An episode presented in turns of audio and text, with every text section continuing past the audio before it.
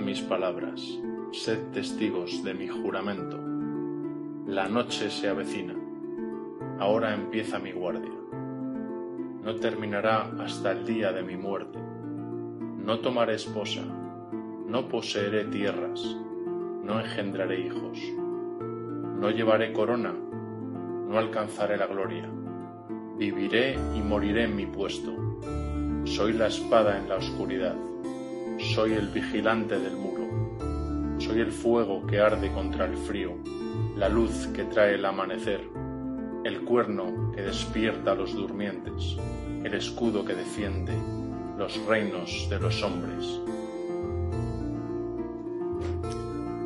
Eh, hola, aquí estamos otra vez. Hemos escuchado una cita del libro que comentamos en el episodio anterior, en el episodio piloto, de la saga de Canción de Hielo y Fuego. Y es que hemos pensado que vamos a empezar cada episodio pues eh, con una cita que nos guste de alguna obra de ciencia ficción o, fantasía. Así que hoy hemos comenzado con esta de El juramento de la Guardia de la Noche, de Canción de Hielo y Fuego. Hemos empezado fuerte, me ha gustado.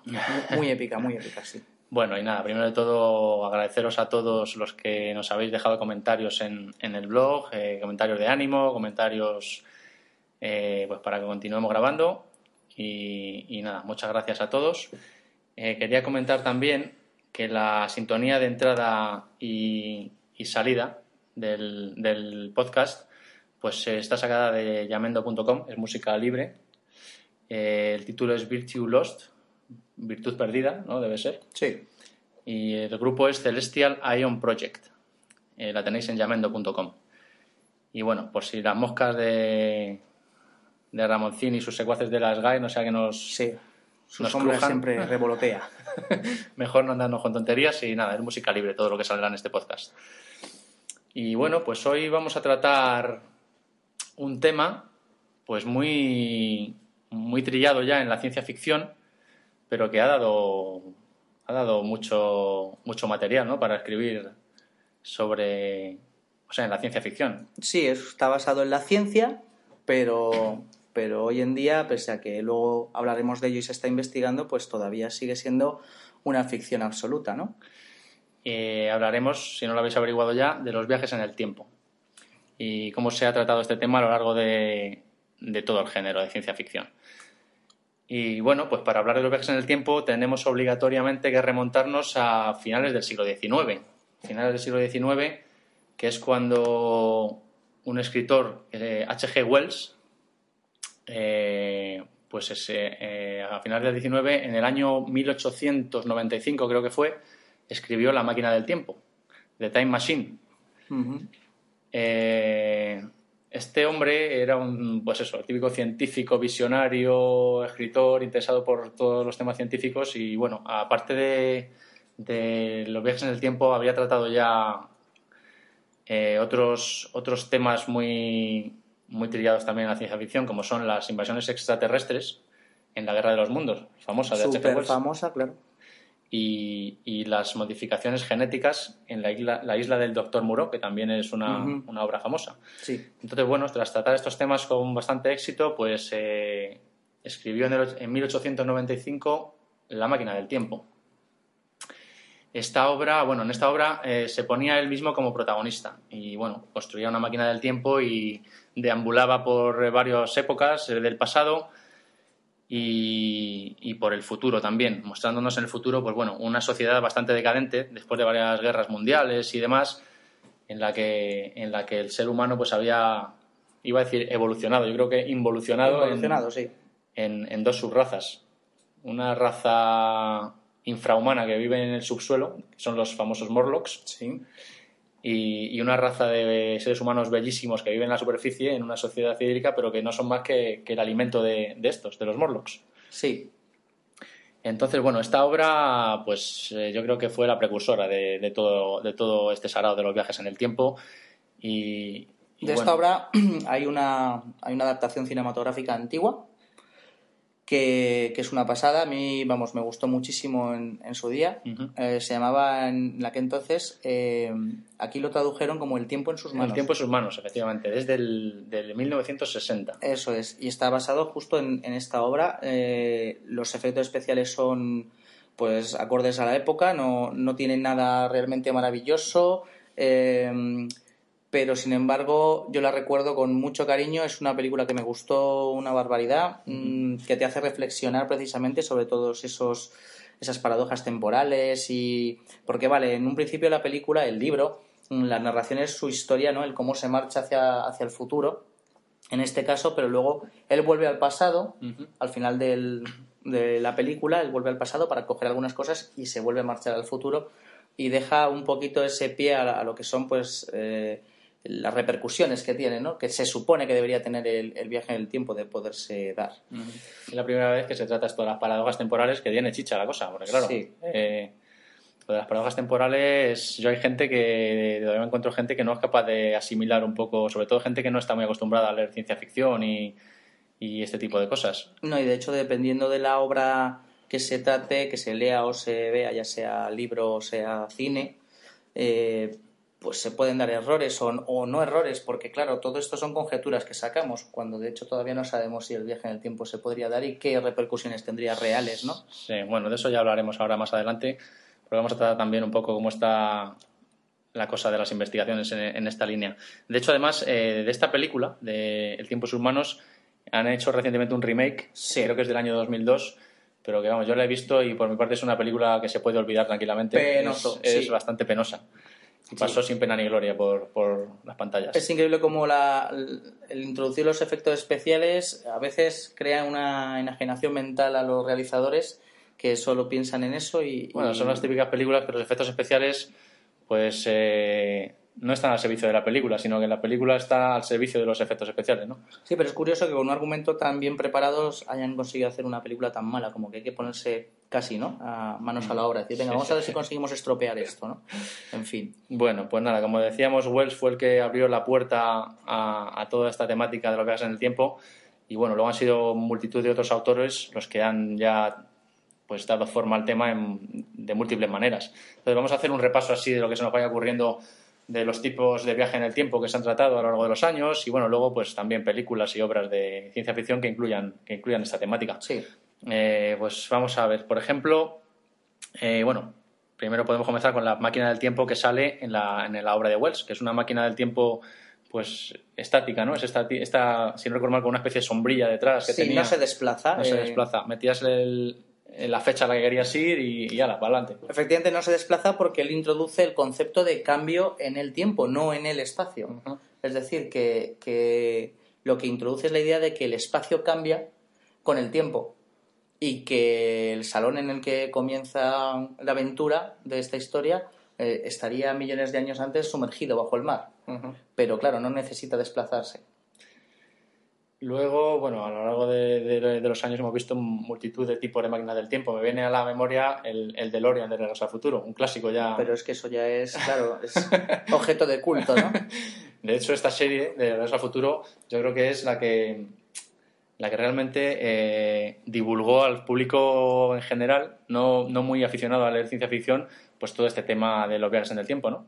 Y eso que trata, que trata el tema así un poquito un poquito raro, ¿no? Porque, claro, es que si no, no existiría argumento en la película, ¿no? Pero en el momento que cambia la línea temporal cuando viaja al pasado, eh, que, vamos, me imagino que todo el mundo ha visto esta película cuando cuando en vez de enamorarse su padre de su madre es, su madre la que se enamora de él del, del hijo eh, pues que va, con la típica foto y se, le va, se le va, borrando la cara la pues no ocurre no ocurre un cambio temporal inmediato sino que empieza a haber un cambio poco a poco no como que le da tiempo a... da tiempo a reaccionar, a, intentar arreglarlo. reaccionar. Claro que también es cierto que el proceso de enamoramiento de la madre pues tampoco es algo que digas de la noche a la mañana, ¿no? Lo puedes pensar así. Pero, pero que la foto como que va desapareciendo poco a poco, ¿no? Y, no sé, es curioso. Bueno, es un claro ejemplo de, paradoja temporal, ¿no? Que está el hombre aquí luchando toda la película por, por, deshacer el entuerto que ha creado con, con el viaje. Bueno, y luego pues podemos hablar también de los típicos viajes eh, espaciales, ¿no? Por el espacio, eh, tanto a través de agujeros negros como a velocidades cercanas a la de la luz, que es la que se dice que es necesario para viajar en el tiempo. Entonces, bueno, obras de este tipo, pues podemos hablar, por ejemplo, del planeta de los simios, otro clásico también.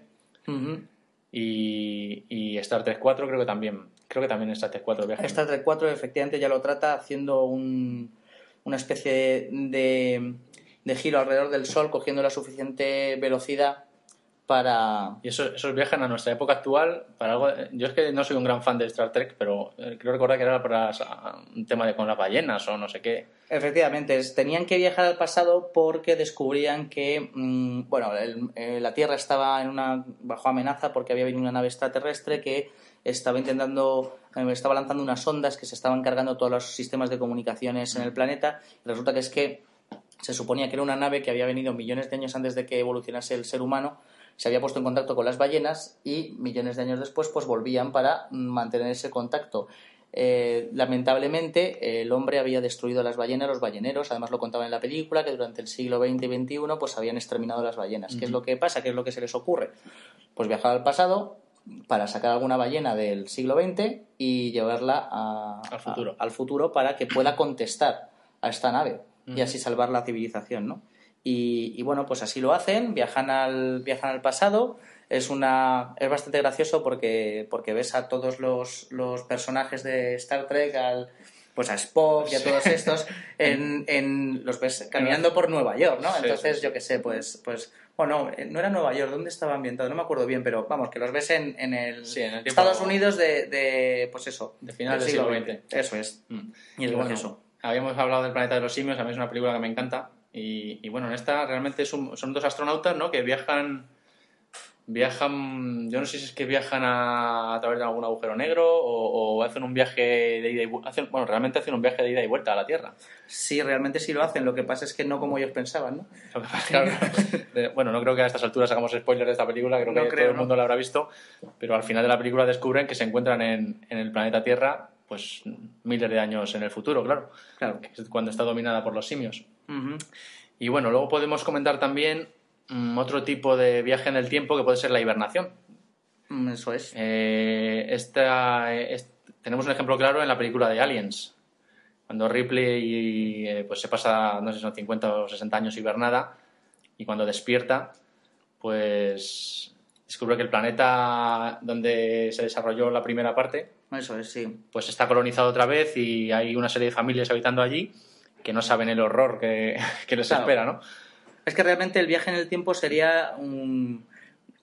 O sea, a mí me vale, ¿no? Porque es un, proceso a través del cual el viajero pasa en un abrir y cerrar de ojos de un tiempo a otro. En este caso solo sería eh, hacia el futuro, ¿no? Pero para ti es así, ¿no? Tú te duermes y, y en un abrir y cerrar de ojos, literal, estás en 50 años en el futuro, ¿no? Claro que no puedes volver al pasado. Eh, con este sistema. ¿no? De, no, de hecho, técnicamente, luego, luego hablaremos de ello, pero en las investigaciones que se realizan, viajar al futuro es, es mucho más viable y mucho más sencillo que viajar al pasado. Luego, luego esto luego lo, lo comentaremos.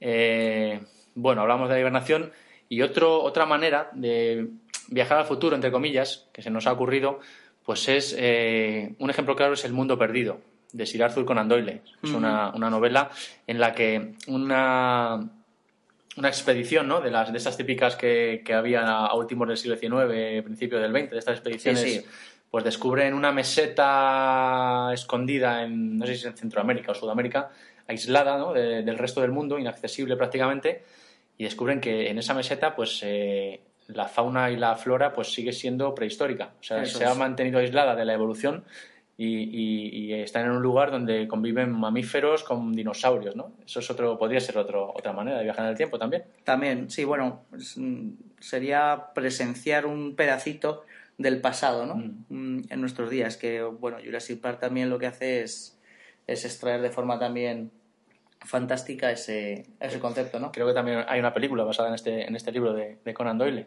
mundo, sí, sí. El mundo perdido. Sí, sí, sí, sí, sí, eso es. Sí. La, la, sí. Eh, también no, quería dejar de mencionar también, que aunque no, no, trata directamente sobre el tema, pero como lo hemos tratado, el tema del eh, mundo de los simios, ¿no? que también hace una referencia, una reflexión hacia, hacia, pues eso, cómo evolucionan los simios y cómo los simios empiezan a tratarnos a nosotros como tratamos hoy en día nosotros a los simios, ¿vale? Sí, sí, sí. Y es, que es curioso también, que eso podríamos hablar en otro podcast de, de todo este tema. Bueno, nos lo- nos lo vamos apuntando a las ideas que nos vayan surgiendo para Sí. futuros temas de, del podcast. Y bueno, vamos a ver mm, más títulos. Bueno, no podemos dejar de hablar la saga de Terminator. Claro, También todo un clásico y que trata, que trata los viajes en el tiempo y las paradojas temporales, porque son las sí, máquinas sí. que viajan al pasado para matar al- a la madre eso es. de John Connor antes de que ser concebido, ¿no? De hecho, a medida que avanzaban las películas, yo creí que, que empezaba a chirriar todo el tema, porque de esto que te paras a pensar y dices, no, pero un momento, pero esto no puede ser, porque si hubiese ocurrido así, hubiese ocurrido así, y al final, tal y como llevan la evolución, que al final, pues evidentemente todo lo que han hecho no sirve de nada, es decir, que ocurre, Sí, ocurre. tal y pues claro, en el momento que ocurre, todo, todo encaja, porque en el momento que dejase de ocurrir, pues ya no habría viajado al pasado nadie, Sí, sí, sí. porque ¿para qué? Evidentemente, evidentemente. si ya no hay guerra, si ya no hay- yo, yo de esta saga me gustaría hacer un inciso y, y- y poner a, a parir la tercera parte, que sobra completamente. Es una. Porque la primera y la segunda, bueno, para mí son geniales. Sí, La tercera, bueno, hay que verla por la continuidad de la saga, pero vamos, se la podían haber ahorrado. Y bueno, la cuarta, yo no sé si tú la, la has sí, visto. sí, sí, la he visto. Pues bueno, no es como la segunda y la primera, pero es potable, ¿no? Se Sí, puede. es un corte ahí de como de formato porque bueno pues nos libramos ya de, del chuache como se suele conocer coloquialmente eh, que sí que en la tercera película pues salió un poco de ya de pegotón no porque pues yo qué sé que se Vamos, hace mayor con, el hombre con fines recaudatorios, yo creo que Claro, sí, esa película claro. exclusivamente y sin tener en cuenta ninguna otra, ninguna otra cosa. eso es Eh, vamos a ver, podemos hablar también. Me comentaste el otro día cuando hablábamos a ver de qué podíamos del experimento Filadelfia. Sí, sí, Es que un- de hecho es un mito que todavía hay defensores por ahí de ese experimento, como si hubiese existido. Las pruebas parecen indicar que, que no, que evidentemente no, como pues eso, el Triángulo de las Bermudas y cosas de esas. Pero sin embargo sigue, sigue habiendo gente que cree en ello, ¿no? Que es un experimento que ocurrió en su día, que y bueno, pues, pues habla de eso, de es un, un supuesto mm, experimento militar durante la Segunda Guerra Mundial que pretende hacer un barco indetectable para el radar y que con unas teorías, partiendo de teorías de Einstein y tal, procuran hacer un campo electromagnético que parece que al final lo que, lo que hace es que manda el barco A otra a, época. a otra época en el tiempo, ¿no? Eh, por Bueno, a supuesto, otra, época, a otra época que es. eh, hay una película que lo manda al- a finales del siglo XX, pero, pero en, en aquel entonces eh, lo que decían, lo que se supone que ocurrió, pues que sí, desapareció en el tiempo, volvió a aparecer y que la gente se había fusionado con el acero del barco y Sí, había sí. un montón de muertos y un espectáculo dantesco, es lo que decían, ¿no? Pero bueno, basándose en eso hicieron la película, ¿no? En la que un par de... de, De oficiales de la sí, Marina. consiguen, consiguen salvarse y, y aparecen en nuestro tiempo, ¿no? Pues nada, otro título más para el recuerdo. 12 monos, también podríamos hablar de ella. Es otro ejemplo de, Sí, de viaje en el tiempo. Sí, sí, además esa eh, tiene trata la paradoja muy bien porque porque al final consigue todo encajar y, y a mí me sorprendió, ¿no? Porque ves en el aeropuerto que el protagonista es el niño pequeño. En fin, yo no quiero contar más por si por si hago spoiler, pero, pero vamos, que me parece una, una muy buena película, muy recomendable que trata este tema de forma muy curiosa, porque aparte como todos los datos que reciben y que, y que ellos tienen en el futuro llegan sesgados, pues descubres que tienen una idea equivocadísima de, to- de, todo el, de todo el tema, ¿no? Pero bueno, Yo la verdad es que esta película la vi hace muchos años y no, no, o sea, me acuerdo de ella, pero no tengo una idea clara ahora mismo. Eh, bueno, a ver, eh, yo quería comentar también aquí una- una- un cuento corto de, de Stephen King que se titula Los Lagolieros. Es, este sale en, bueno, yo lo tengo en un libro que se, se titula Pesadillas y alucinaciones o algo así, donde es un libro de cuentos cortos de Stephen King. Y bueno, de esta obra también se ha hecho una película. Los Lagolieros es, bueno, la historia es de un avión de pasajeros, pues eso, que se mete en un agujero temporal y, y bueno, todos los que no estaban dormidos en el momento de entrar en el agujero temporal, pues desaparecen, o sea, se Sí. desintegran y solo quedan vivos los que en el momento ese estaban durmiendo. Entonces, cuando se despiertan, claro, se encuentran con el avión en vuelo en piloto automático y eh, una escena dantesca, claro. Pues yo no lo he leído, pero que comentas, yo no sé si han hecho alguna especie de corto Sí, o algo sí, así. Sí, sí, han hecho, han hecho una, una- En- un corto. sí, una- no sé si es un corto o una película propiamente hecha. Es posible que saquen No, esto de una- historias no, del otro creo lado. que es una serie, son dos o tres capítulos. Ah, sí, es que había una, una serie que se llama Historias del otro lado, que son mm, capítulos muy cortitos Ujú. de, de fantasía, ¿no? Sí, No sé si alguna vez la has visto. sí, sí, sí, sí que la he visto. Me suena de, a lo mejor haberlo visto en una serie Pues de ese a lo tipo. mejor lo han emitido ahí, porque creo que son, sí, lo hicieron por capítulos. Y bueno, era de esto, el avión eh, se encuentran, los que estaban durmi- dormidos en ese momento, se encuentran con el, con el percal. Eh, afortunadamente, uno de los que dormía era uno de los pilotos que consigue aterrizar el avión. Y claro, cuando aterrizan en un aeropuerto estadounidense, eh, el panorama que se encuentran, pues es eh, cuando menos extraño, porque está todo desierto, eh, con un olor extraño en el ambiente, la comida que prueban del aeropuerto pues no tiene sabor, bueno, todo como con lo- los colores están como poco definidos. Y bueno, pues no voy a tampoco a destripar un la película, pero os podéis imaginar de qué va el rollo. es, eh, es referente a los, viajes en, a los viajes en el tiempo también, claro. Claro. Y, y bueno, pues nada, eh, ¿algún El- otro título que se te ocurra que podamos Sí, comentar? justo el otro día yo estaba recordando con unos compañeros del trabajo que nos acordamos que en tono de humor, ¿no? más que el viaje en el tiempo es el reiterativo, eh, más no viaje sino atrapado en el tiempo, ¿no? El- en el día de la marmota, Que vive, vive las mismas 24 horas todo el rato, ¿no? Sí, una y otra vez. Se lo sabe también que, que hay momentos pues que son de risa, ¿no? Porque te encuentras que como tiene estudiadísimo ese día, que lo ha vivido Sí. infinidad de veces, pues es capaz de robar las cosas sin necesidad de, de, de violencia, porque sabe cuando uno se gira, cuando el Sí, otro no sí, sí, mira, tal. tiene- Lo tiene todo cronometrado ya. Además es una historia de amor también, mm, intenta de un montón de formas ligarse a la protagonista, no le sale. La verdad es que está bastante, está bastante gracioso y, y bueno, yo es una película que, que recomiendo, ¿eh? Bueno, pues nada.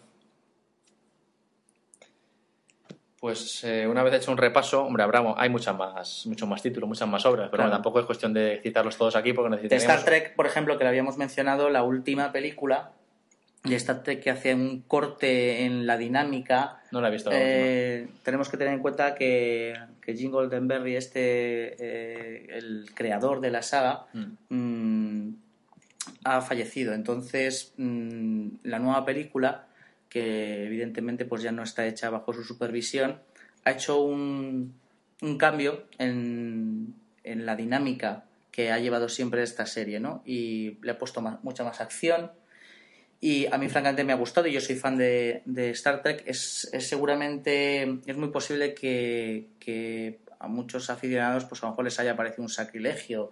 A mí me gusta, a mí me gusta este giro que ha dado y una de las cosas que hace es retoma, en vez de coger y, y entrar en la dinámica que llevaban antes de... mm, habían hecho varias series, pues una de, de unos tripulantes eh, anteriores a toda la historia original. Luego hicieron la de eh, Deep Space, eh, hicieron la de la de mm, la nueva generación con Jean-Luc Picard, el capitán Calvo Sí.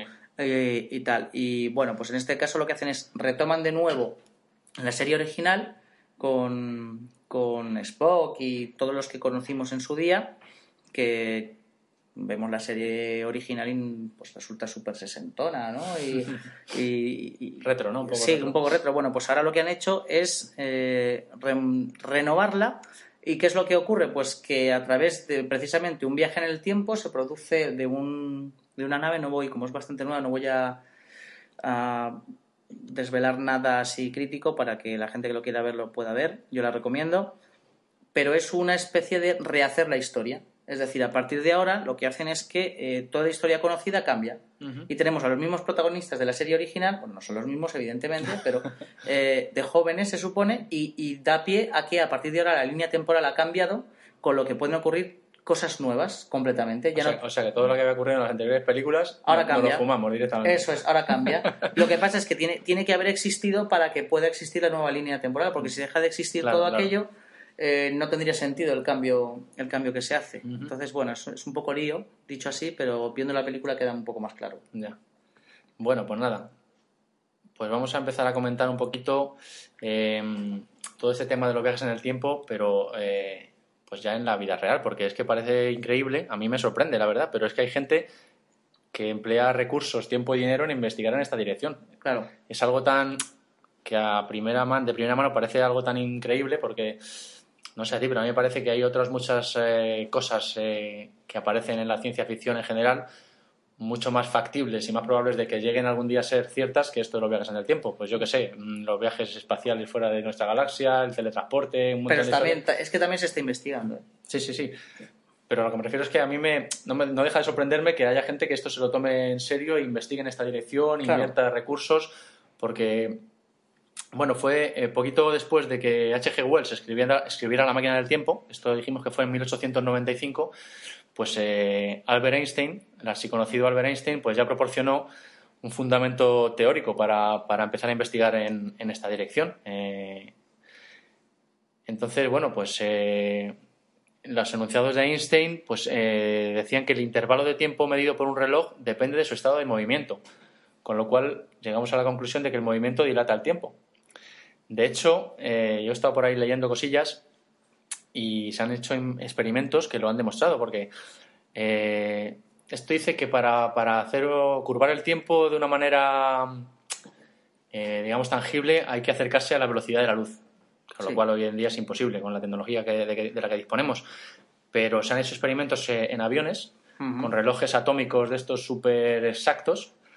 Entonces, eh, uno de estos relojes dentro del avión y otro fuera, pues ya con la velocidad a la que va un avión, imagino que será supersónico, pues ya hay una variación entre los dos relojes del orden de un nanosegundo, que claro, para nosotros es imperceptible, pero ha habido un desplazamiento temporal. De hecho, eh, hay diversos documentales en, en, YouTube, se pueden encontrar sobre la teoría de la relatividad y, y tratan este tema. Uh -huh. eh, por ejemplo, eh, el centro de control de, mm, de GPS en Estados Unidos del sistema de posicionamiento global a través de los satélites sí.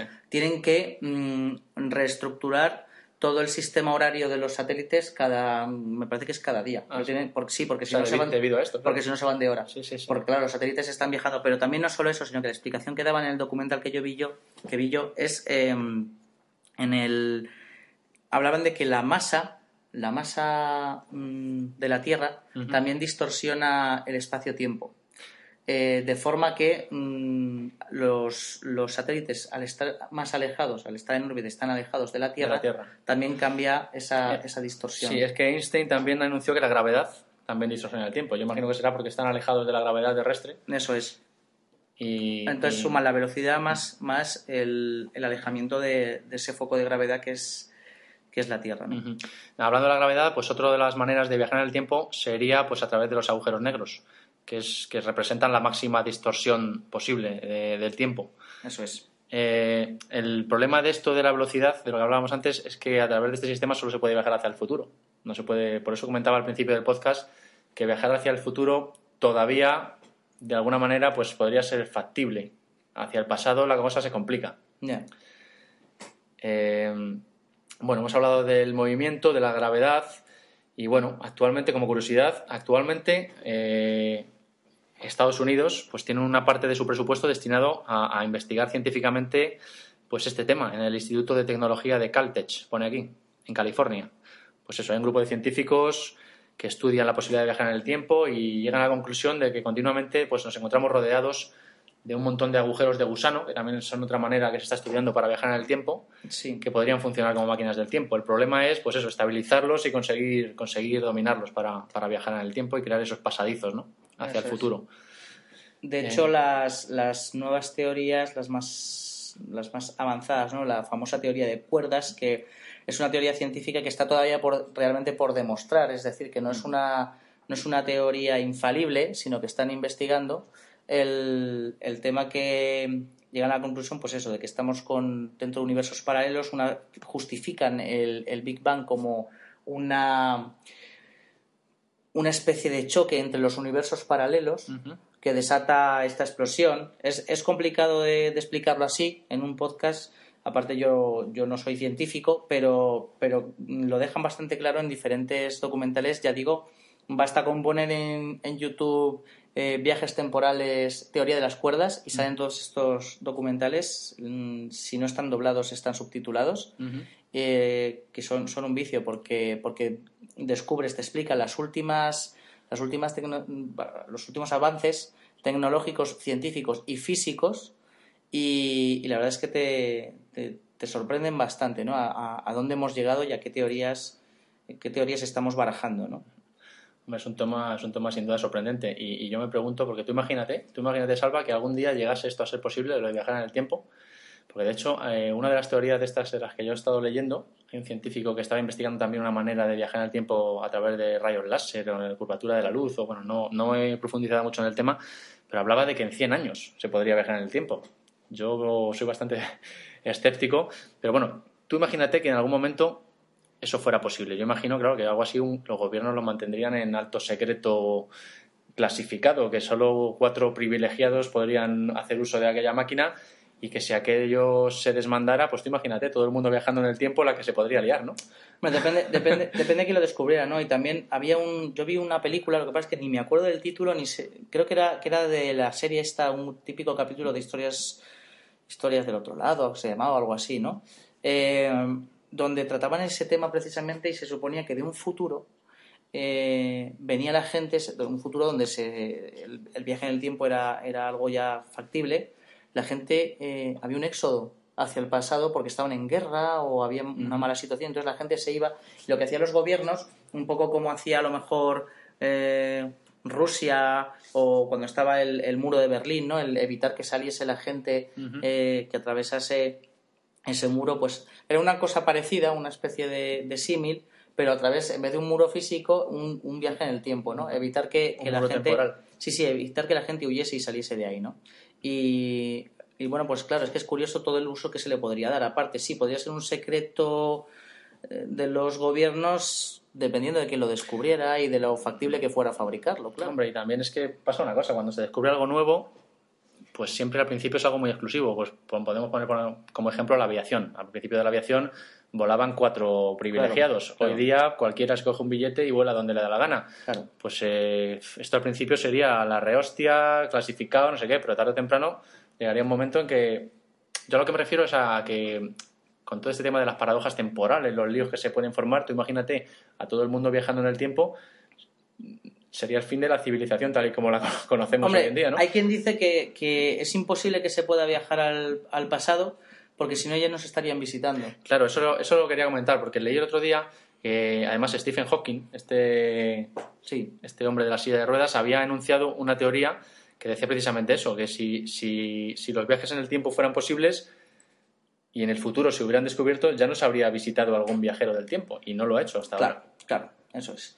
Entonces, pues ahí queda, ahí queda la incógnita, ¿no? O, igual nos están visitando, pero efectivamente eh, viene de manos de un gobierno y se hace todo súper secreto y... No nos hemos enterado. No, lo sé, claro. Hombre, evidentemente yo creo que una de las cosas más alucinantes ¿no? que, entraña el viaje en el tiempo es el poder asistir a, a eventos históricos, ¿no? El decir, venga, voy a viajar al pasado, pero, pero quiero ver momentos concretos, ¿no? Y, Eso sería fascinante, pero claro, con sumo cuidado en no cambiar nada. Claro, ni meter la gamba de ninguna manera, porque claro, puedes alterar toda la línea temporal o crear un universo paralelo, ¿no? Claro, porque en el momento, claro, en el momento que tú tienes la posibilidad de viajar al pasado y además puedes viajar al pasado con tecnología del futuro, porque bueno, en el caso de en el caso de, Terminator viajaban desnudos, ¿no? Pero, bueno, eso también, la verdad es que es un poco, porque claro, ahí en esas películas no se comenta qué tecnología utilizan, pero claro, lo de que nada muerto puede pasar, ya, pero de los Terminators, claro. Porque aunque estén forrados de carne, ya está, ya son. Claro, entonces coges una pistola, la metes dentro de un filete y te la llevas. tiene que ser carne viva, pero bueno, la pones dentro de una vaca, la operas, le metes dentro de un arma del futuro. Pues ya está. Vas al. La recoges en el presente y te lías a. Claro, claro, claro. a pegar zambombazos, ¿no? Con el rayo láser. Sí, eso es lo que decíamos antes, ¿no? De que a veces las películas tienen sus fallitos, ¿no? Pero bueno, son licencias, ¿no? Hmm. Que se tienen que poner para que no. para darle chicha. Bueno, pues nada. Eh, había por ahí también unas cuantas teorías que no son todo cosas positivas, que son escépticas con esto de, con esto de los viajes en el tiempo. Y, y, encontré una que me llamó la atención que lo llaman el presentismo. Y esta teoría, bueno, es una, sí, es una teoría, claro, eh, sostiene que ni el futuro ni el pasado existen, porque la materia solo existe en el presente. O sea, la materia eh, no existe ni en el futuro ni en el pasado, solamente en el presente. Con lo cual, pues el ser humano nunca podrá viajar ni al pasado ni al futuro. es una teoría, claro, no como todo Es lo que, que estamos hablando. eso enlaza también con otra teoría que hay en la que se supone que nosotros no somos, no tenemos ningún libre albedrío, es decir, que todo lo que ocurre era inevitable, porque dic- dicen, en el momento que una cosa ha ocurrido, es que era inevitable. Y entonces que da igual eh, todo lo que tú pienses, todo lo que tú decidas, de hecho, el, el- el mismo acto de estar grabando este podcast era inevitable, lo iba a ocurrir de cualquier manera. Sí, sí, y si nos ha llevado hasta aquí, que tú puedes decir, mira, pues no, yo puedo cambiar el futuro porque estoy caminando y ahora me paro y dejo de caminar. Y el otro te contestaría, sí, pero tú has dejado de caminar para demostrarme que puedes cambiarlo, pero es porque yo te he dicho esto, por lo, por lo tanto es que es inevitable. La línea temporal es una y, y es la que es y no se puede, no se puede alterar, ¿no? Porque, hombre, es un concepto bastante inquietante el que no tenemos ninguna libertad de, de albedrío ni de elección, sino Eso que es. vamos haciendo, nos vamos moviendo de una forma. Claro, lo que pasa es que es. mm, tenemos que tener en cuenta en- dentro de esta teoría pues los, los hechos más pequeños ¿no? Sí. y que, y que se, se nos escapan. Yo creo que eso se puede englobar dentro de una de, también de Stephen Hawking, que ha anunciado la- lo que es la protección de la cronología. Según este hombre, pues dice que la naturaleza siempre va a encontrar un modo de impedir que los lazos casuales no consistentes pues se produzcan. O sea, la propia naturaleza. Eso es también, sí, sí. Entonces, bueno, también es una teoría, pero bueno, aquí todo lo que hablamos es, es hipotético, ¿no? Y bueno, pues nada, ¿eh, algo Pero más. que luego está, por ejemplo, la teoría del caos. que, que, que- que se supone que es todo lo contrario, ¿no? En fin, el- es un, son situaciones, son teorías, son que si quieres te las crees porque realmente demostrado, demostrado, pues están en ello, pero Bueno, por lo menos hemos eh, sentado las bases para que todos los que nos escuchan pues reflexionen sobre el tema y, sí, y sí. se hagan preguntas y bueno, Este es un tema para poder hablar con tus colegas tranquilamente y empezar a divagar y, y a fantasear. Bueno, pues eh, instamos, instamos a todos nuestros escuchantes a que nos manden cualquier tipo de sugerencia o comentario sobre este tema que se les ocurra. Eh, si nos lo mandáis en forma de audio correo, lo pondremos en el siguiente podcast. Y si es en forma de email, pues nada, leeremos un poquito de lo que nos mandéis. Así que. Aprovecho que, habías agradecido al principio, yo también agradezco además eh, todas las críticas que se han dicho, eh, las palabras de apoyo, me ha hecho mucha ilusión el haber visto por ahí a viejos conocidos Sí. que han salido de su cueva para, para darnos mm, palabras de ánimo, pues un saludo para todos ellos y, y nada chicos, pues aquí estamos, que, que aunque sea a través de un podcast, pues, pues seguimos en contacto, ¿no? Bueno, y yo creo que ya podemos dar por cerrado esto de los viajes en el tiempo, eh, a no ser que tengas algo más que añadir. Nada, porque Y- podríamos estar hablando Sí, eternamente. Y bueno, pues nada, vamos a dar paso a una de nuestras secciones que vamos a intentar que sea más o menos fija, que ya introdujimos en el capítulo piloto de- del mes pasado, eh, que es la biblioteca. Vamos a recomendar una obra literaria.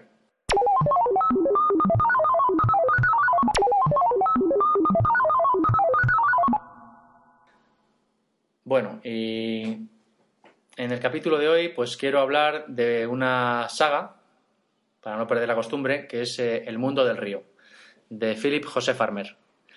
Es una saga de cinco libros y bueno, es una historia curiosa de ciencia ficción que a mí me, cuando la leí ya hace varios años me llamó mucho la atención. Son cinco novelas y la primera de ellas se titula A vuestros cuerpos dispersos. Eh, bajo mi punto de vista es la mejor de las cinco. Y bueno, la historia pues está ambientada en un mundo inmenso, que es un planeta que está remodelado y tiene un río que lo atraviesa de norte a sur. Eh, la vida de todos sus habitantes se, desarrolla a las orillas de este río, porque más allá de las orillas pues hay unas montañas gigantescas in- intransitables de las que no se puede escapar. Entonces es todo a la orilla del río. Entonces en este mundo eh, resucitan todos los habitantes que ha tenido el planeta Tierra eh, desde el inicio de su historia. Unos 36.000 millones de seres humanos de todas las épocas eh, resucitan en este mundo completamente desnudos, sin saber qué ha pasado, ¿no? Rejuvenecidos en una edad, pues no sé, veintitantos o treinta años, todos rejuvenecidos, desnudos completamente, y cada uno, pues con un cilindro de metal que, en el que por arte de magia se materializa comida todos los días para que puedan subsistir. Entonces, bueno, es un inicio cuanto menos bastante inquietante, ¿no? El protagonista de, este, de esta saga es un aventurero de, del siglo XIX, un tal Richard Barton, que no lo confundamos con el actor. El actor. Eh, Richard Barton. eh, y bueno, este hombre, pues el, libro comienza pues cuando está en su lecho de muerte, ya anciano, muriéndose, ¿no? De repente, pues eh, está muy bien contado además cómo se hace la transición y se encuentra resucitado en este mundo sin saber qué ha pasado, rejuvenecido, completamente desnudo. Y, aparece este señor pues en el mundo del río. Y aquí empieza la historia. Es una historia pues en el que van apareciendo personajes históricos a tutiplén, ¿no? Pues te puedes encontrar pues desde yo que sé a un jefe nazi de la el Richard eh, ¿cómo es? Eh, ahí se me ha ido el nombre. Goering, Gering puede ser. sí. Goering, te encuentras a Goering, te encuentras a Cirano de Bergerac, te encuentras a un montón de personajes famosos eh, de la historia, así como neandertales, bueno, todo ser humano que ha pisado la Tierra ha resucitado en este mundo. Entonces, bueno, pues eh, inician una andadura, al principio pues aparecen desnudos, luego van eh, juntándose en grupos, formando tribus, formando naciones y guerreando entre ellas también. Y esto además me lleva, me lleva a reflexionar un poco sobre la naturaleza humana, ¿no? También es un poco... El libro lleva a reflexionar, pues eso, es como una nueva oportunidad y acabamos haciendo lo que hemos venido haciendo a lo largo de toda nuestra historia, matarnos entre nosotros, eh, poner fronteras, poner banderas y usarlas como excusa para masacrarnos, ¿no?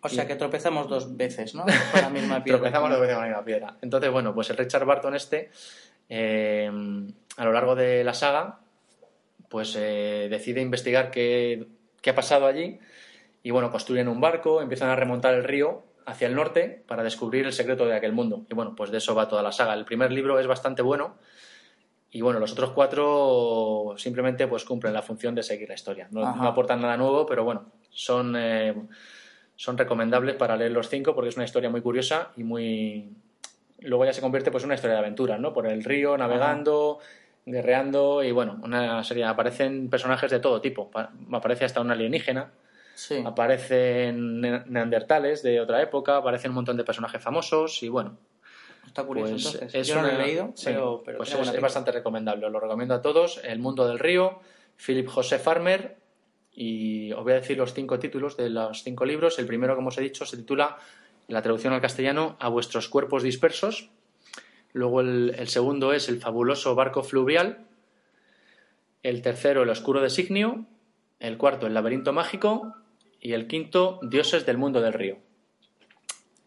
Y bueno, luego en el blog pondré, pondré todos los títulos y la editorial y todo eso para los que queráis buscarlo, para leerlo. Altamente recomendable.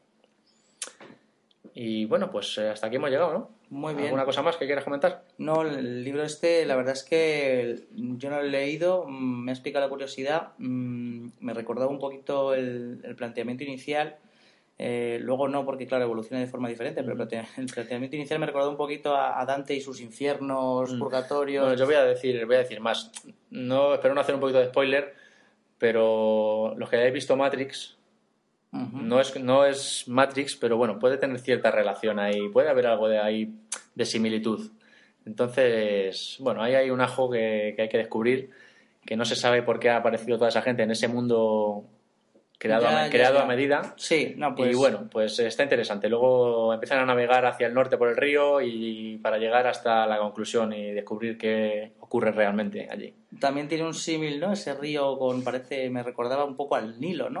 Sí, sí. Con- Es un río, pues eso, es un planeta que es inmenso y es el, el río, el río, el río de norte a sur y ya está. Eso es, eso es todo el planeta donde han aparecido estos 36.000 millones de, de almas que han pisado alguna vez por la faz de la Tierra. Muy bien, muy bien. Y bueno, pues nada, ya entonces despedirnos hasta el próximo número. Muy bien, pues nada, esperamos que esto haya sido de vuestro agrado y sugerencias y lo que sea, estamos encantados de que nos escuchéis y de, y de, pues eso, saber que si os apetece, que tenéis alguna curiosidad, algún tema que os apetezca que se trate, pues, pues encantados. Pues nada, decimos la dirección, eh, podéis escribirnos a la biblioteca de Trantor, arroba gmail.com y la página donde está albergado este podcast, pues en la biblioteca de Trantor.com. Y en iTunes también estamos para suscribiros, por si queréis suscribiros ahí al podcast, también podéis. Muy bien. Bueno, pues nada, hasta la próxima. Esperamos eh, no dilatarnos mucho para el episodio número 2. Fantástico.